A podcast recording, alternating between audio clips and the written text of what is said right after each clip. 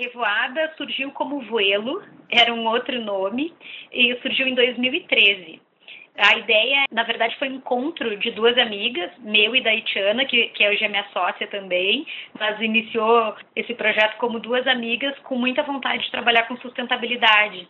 E ela vinha da moda, já tinha trabalhado em algumas indústrias grandes, eu vinha do mercado da comunicação, eu trabalhava na publicidade, também com alguns clientes de moda e, e tava, ambas estavam um pouco cansadas e desacreditadas nesse modelo assim uh, tão grande que gerava muitas vezes muito impacto negativo, né?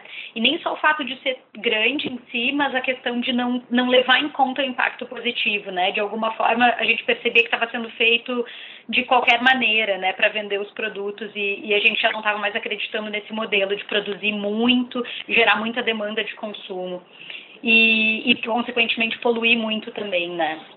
E aí então a gente ficou pensando o que, que a gente podia fazer, trabalhar e dentro da sustentabilidade, e a gente pensou que realmente produto era uma coisa que a gente estava mais familiarizada as duas, né? Mas que se a gente fosse fazer um produto, a gente não queria fazer um produto da forma como estava sendo feito hoje. Então, para a gente colocar mais uma coisa no mundo, já que a gente achava que tinha muito excesso de coisas, a gente que colocar uma coisa que ajudasse a resolver esse excesso.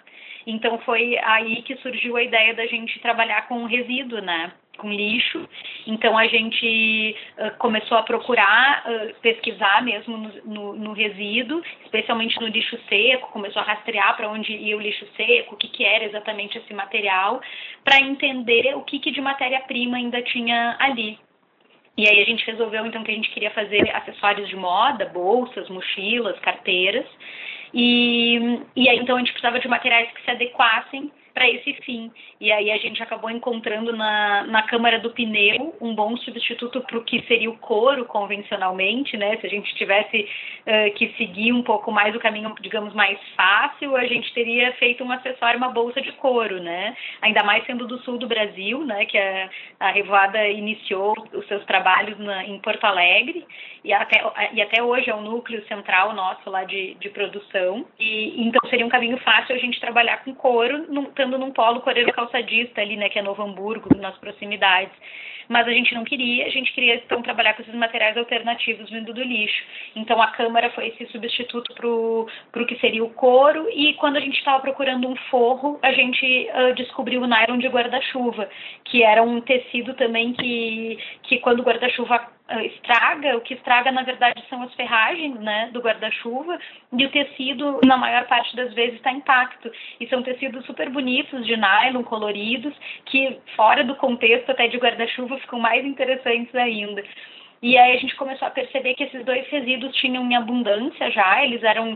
Guarda-chuva é, tem um descarte muito intenso, né? É um produto meio feito para acabar, com uma obsolescência programada. Então, nos dias de chuva, nos dias de temporal, especialmente, tem muito descarte de guarda-chuva. E a câmara também, embora hoje a maior parte dos carros não venha mais com câmara de pneu, ela continua sendo fabricada para conserto e os caminhões usam câmara e a, a câmara que a gente utiliza na maior parte do tempo são câmaras de caminhão. E então a gente percebeu que estava aí mesmo começamos a prototipar esses, esses materiais, vimos que eles realmente poderiam uh, ter o resultado de design que a gente esperava, porque a gente também queria muito prezar pelo design no projeto, né? Uh, de alguma forma a gente também estava querendo mostrar e até para nós mesmas e, e, testar, né, se era possível trabalhar com resíduo, trabalhar de uma forma sustentável, gerando impacto positivo e ter design no final, né? Ter um resultado de um produto competitivo no mercado, que as pessoas gostassem não só pela proposta, mas também olhassem e desejassem esse produto, né? Só que ele teria sido feito de uma forma diferente e a gente estaria de alguma forma ajudando a conscientizar as pessoas de que é possível fazer de uma forma diferente. E daí, num segundo momento, a gente começou a perceber que isso realmente poderia se transformar num negócio, né? Então a gente foi mapeando essa cadeia produtiva, foi criando, na verdade, esse ciclo produtivo, que é um ciclo redondo, né, baseado na economia circular, onde o fim é um novo recomeço. E aí a gente foi entendendo, então, como a gente poderia fechar um trabalho uh, num formato fair trade que ficasse bom para os catadores de lixo trabalharem com a gente como nossos fornecedores, como a gente poderia fazer isso com as borracharias. No começo a gente trabalhava só captando das borracharias a câmara, depois a gente passou a captar também de fa empresas fabricantes de câmara, câmaras que não passavam no controle de qualidade. E, e aí a gente foi, então, formando essa cadeia produtiva, uma cadeia totalmente nova, né? Porque a gente, se fosse num formato convencional, ligaria para um fornecedor e encomendaria os materiais, né? E nesse formato a gente teve que criar essa, essa, essa cadeia né, produtiva, essa cadeia de suprimentos também. Então, Uh, é nessa relação com os catadores e nessa relação com os borracheiros ou com as fábricas que está também muito do nosso impacto social e ambiental, porque a gente está gerando uh, trabalho e renda para essas pessoas e também a gente está evitando que esses materiais eles vão parar no aterro sanitário, né? Porque um, uma coisa que as pessoas pouco sabem é que um, uh, nem tudo que vai para o lixo seco para poder ser reciclado é reciclado, né? Isso quer dizer que tem um potencial de reciclabilidade, mas só é reciclado aquilo que tem alguém que compre, né? Aquilo para material de reciclagem, então, como PET, vidro, papelão, né? Então, tem muitos subprodutos hoje que já estão, digamos, dentro dessa cadeia da reciclabilidade. E guarda-chuva não era um produto, né? Ele ia direto para aterro, não existia quem comprasse um, um guarda-chuva para reciclar. Então, de alguma forma, a gente abriu esse, esse, esse mercado para esse novo produto de reciclagem. E a gente até não costuma dizer que é uma reciclagem, né? Porque a gente não está transformando esse material numa outra coisa, mas a gente está reutilizando, né? Reinventando o uso desse material porque o tecido continua sendo o tecido do guarda-chuva, a câmara continua sendo a câmara, mas a gente está reinventando esse uso. E aí a ideia é que esses produtos uh, possam então ser vendidos, chegarem até os nossos consumidores, que a gente chama de voelistas, de uma, forma carinhosa, e que vá sempre uma tag acompanhando esses produtos para poder uh, explicar para as pessoas como esse produto foi feito e também para poder uh, pedir que essas pessoas se engajem no projeto, convidar para que elas se engajem e, e possam estar tá ajudando na logística reversa né, dos produtos.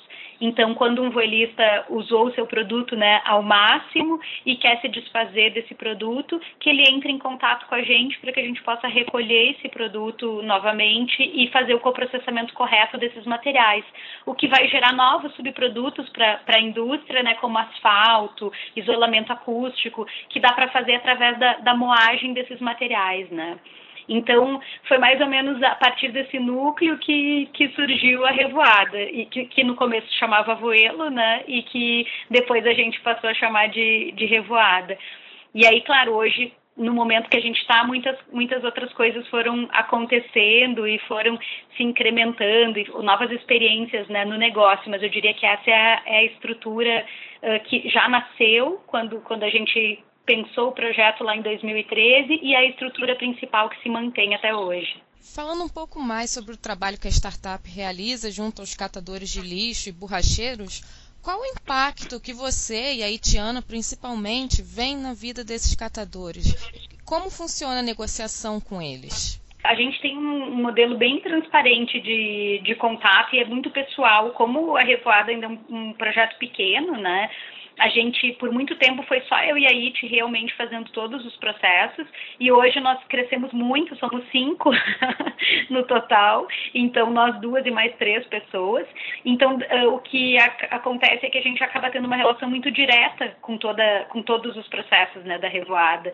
Uh, não, a gente está sempre muito próximo. Então, normalmente o que a gente faz é visitar essas unidades de triagem de lixo para, digamos, abrir esse, esse, esse novo fornecedor e aí a gente, aí a gente tem que uh, conversar com eles, explicar o projeto, explicar o que a gente está fazendo, uh, ver se eles querem, uh, digamos, ser nossos fornecedores. Aí o que a gente faz, a gente combina um valor, normalmente um valor superior ao valor que seria pago. Então, por exemplo, para te ter uma ideia, a gente paga a unidade do guarda-chuva, o valor que seria o quilo do guarda-chuva né? Então, para nós é um valor que fica bom e para os catadores fica ótimo porque seria é um valor muito superior ao que eles ganhariam normalmente, né? Então é esse tipo de acerto que a gente vai fazendo para que fique bom para ambas as partes e também tendo um compromisso bem sério de, de poder sempre retornar periodicamente e comprar esses materiais para que eles possam contar com a gente como essa fonte de renda, né? E a gente está sempre tentando ver de alguma forma como a gente pode ajudar uh, a desenvolver esse trabalho que a gente acha tão importante dos, dos catadores, né? Então, seja ajudando muitas vezes a estruturar uh, os ambientes de trabalho, a trocar ideias, eventualmente eles estão querendo escrever projetos para alguma coisa e a gente de alguma forma aconselha, se envolve. Então, acaba sendo uma relação de muito de muita troca mesmo, onde a gente quer que eles cresçam, que eles se profissionalizem, fiquem bem, e a gente principalmente incentiva isso através dessa, dessa entrada de recursos que a gente faz periodicamente né? Com os borracheiros acontece da mesma forma. Para eles sempre foi muito surpreendente que a gente quisesse comprar uma coisa que era totalmente lixo para eles. Eles queriam eh, pagar alguém para tirar aquilo ali dali, né, do, do, do, estoque deles, que normalmente é a céu aberto, assim, porque não tem mais uso, né, para eles. Então alguém que aparece, mostra um projeto e diz que não, eu quero, quero combinar um preço contigo, eu quero vir aqui comprar porque eu quero que seja nosso fornecedor acaba subvertendo um pouco ah, essas relações, né? E é isso que a gente acha interessante, assim, que as pessoas todas se sintam valorizadas no processo, que seja um processo justo e, e, e aberto, né? Então a gente também está sempre aberto a conversar com eles, entender de como a gente pode estar tá sempre melhorando essa relação para que fique bom para todos. E o principal impacto é estar tá tirando esses dois materiais do meio ambiente, que eles demorariam mais de 500 anos para se decompor, e também a gente poder estar tá gerando renda então para essas pessoas.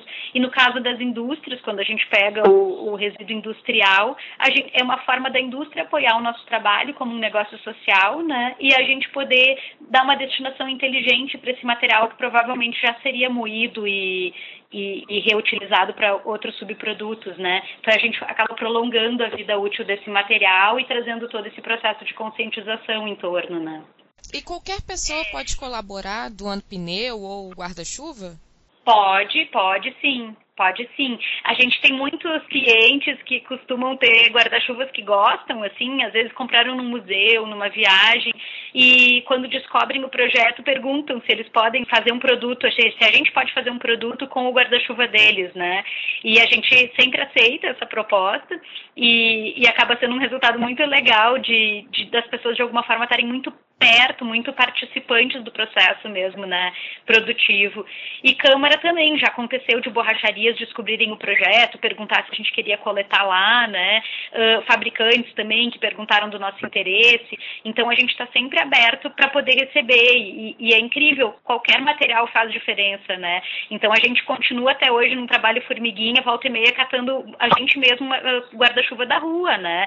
Às vezes a gente evita um pouco porque acaba sendo meio um transtorno assim do dia a dia, mas sempre que dá, tá fácil ali para parar, para, pega o guarda-chuva, desmonta, porque é nesse um a um que a gente vai conseguindo mesmo uh, ir somando uma quantidade, né?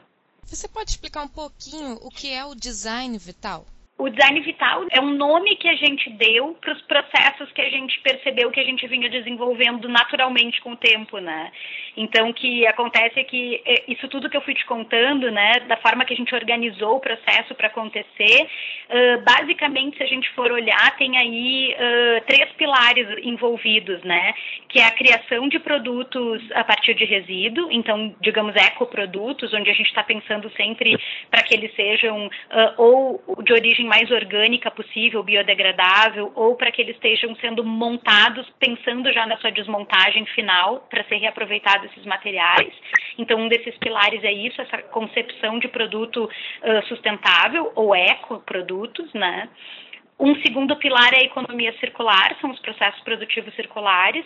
Então, é sempre olhar para os processos pensando do início ao fim da cadeia e sempre pensando que o objetivo é que o fim seja um novo recomeço, né? Não seja um fim uh, que vá causar algum impacto negativo, mas um fim que traga um ciclo virtuoso, né? Um, traga abundância de recursos no, no final.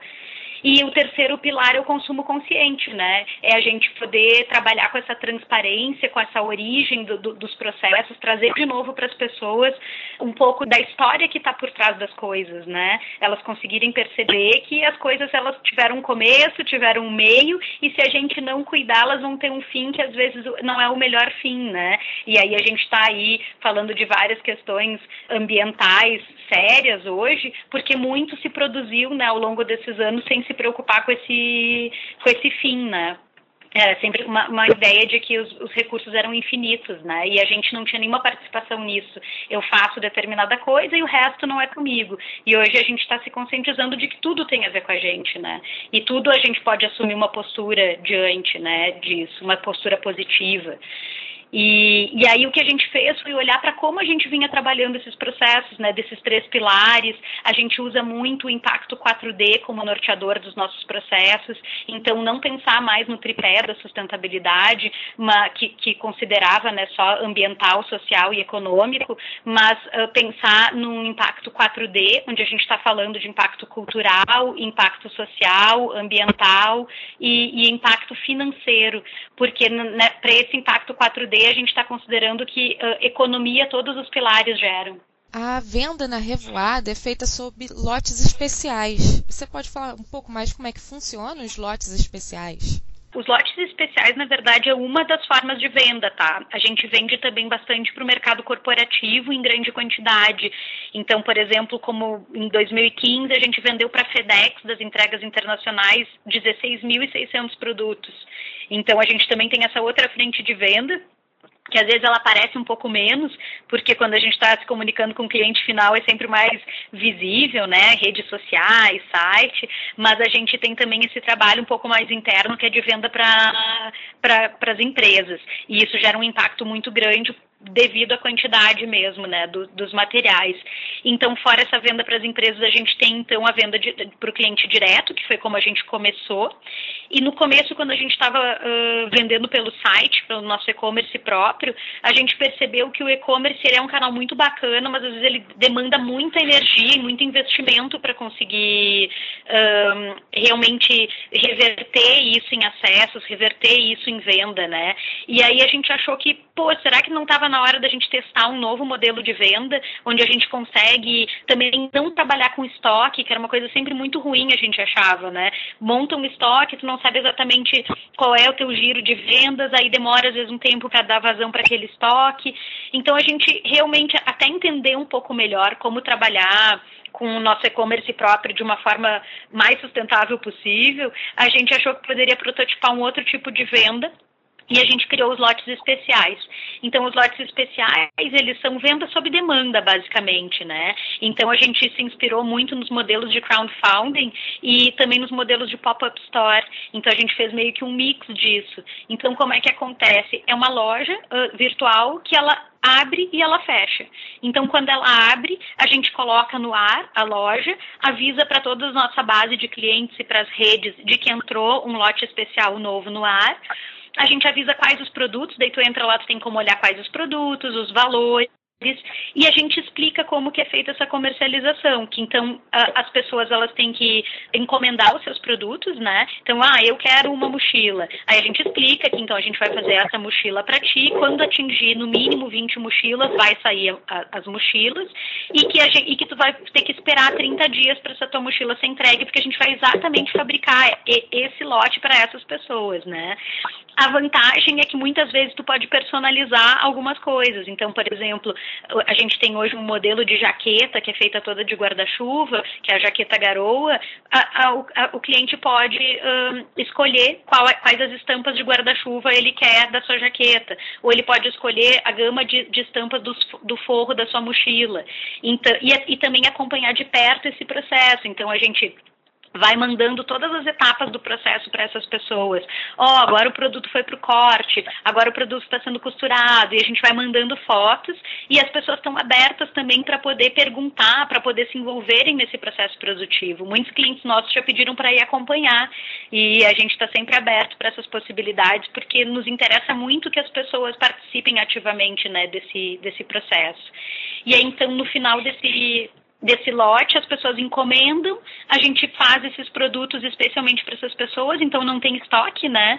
E, e as pessoas já pagam uma parte do, da, dessa compra na encomenda, então faz com que a gente tenha esse fluxo de caixa também para já produzir com o próprio dinheiro da, da, da, encomenda. Depois a gente entrega, as pessoas finalizam seu pagamento e está fechado esse ciclo né, desse lote. E aí tem um intervalo e logo em seguida a gente abre um novo lote. Hoje a Revoada está participando de um programa de aceleração em Oxford, na Inglaterra, para competir por investimento com outras startups. Você pode falar um pouco mais sobre esse processo?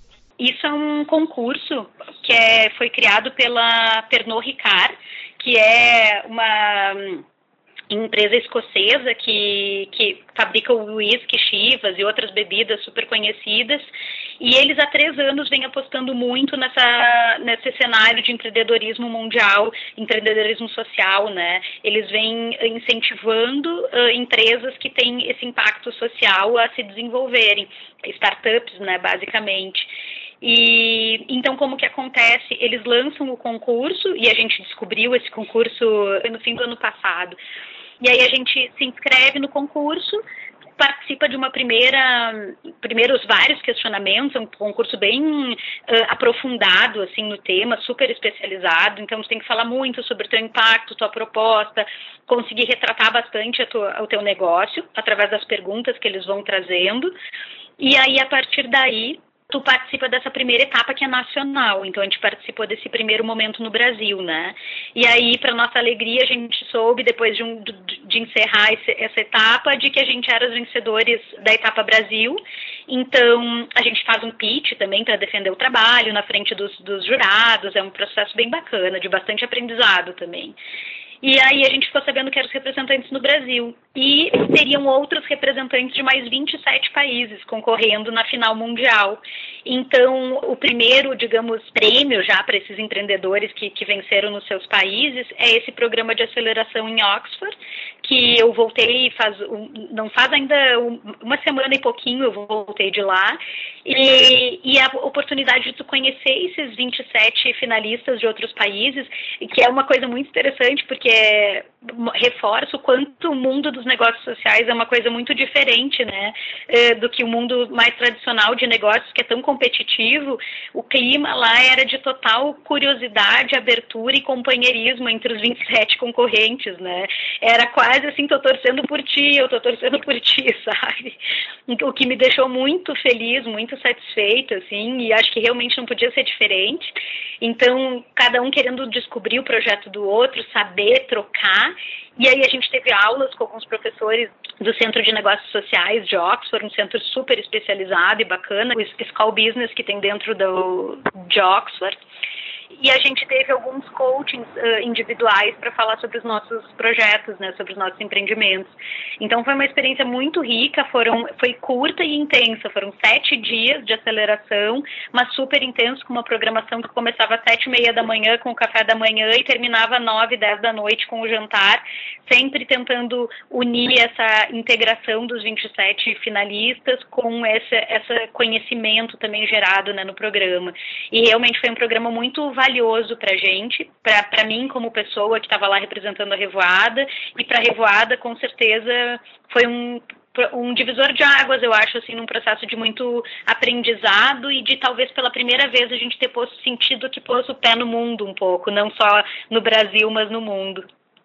E agora vem a última etapa, que é a etapa de Amsterdã, que é a grande final global, então, ela acontece agora no final de maio. A gente está agora num período que eu até esqueci de comentar. Então, pós-aceleração em Oxford, a gente entrou num período agora que são de votações. Então, é até bacana se o, se o canal do podcast puder ajudar a chamar as pessoas a votarem no projeto da Revada, a conhecerem e a se sentirem convidadas a votarem, porque essa fase de, de votações, se a gente estiver entre os projetos mais votados do mundo, desses 27, a gente já pode ganhar uma, uma parte desse prêmio de, nesse investimento né, da, das Chivas. E, e isso já vai com certeza nos ajudar aí buscando essa escalabilidade que a gente que a gente quer para o negócio. E aí a grande final é em maio em Amsterdã, onde vão os 27 finalistas e aí vão passando por uma seleção. Então no primeiro dia dos 27 ficam nove, depois dos nove ficam cinco e esses cinco vão para o palco principal de um evento muito grande que acontece de tecnologia e empreendedorismo que chama TNW que aí a gente apresenta o pitch para uma plateia de 2.500 pessoas e para os jurados, e aí nessa noite fica sabendo realmente quem foi o grande vencedor. Pode ser que haja só um vencedor e pode ser que haja um primeiro, segundo e terceiro lugar. E aí sim recebe esse investimento final das Chivas, com o objetivo de que o projeto possa se escalar, né, possa crescer e gerar mais impacto positivo.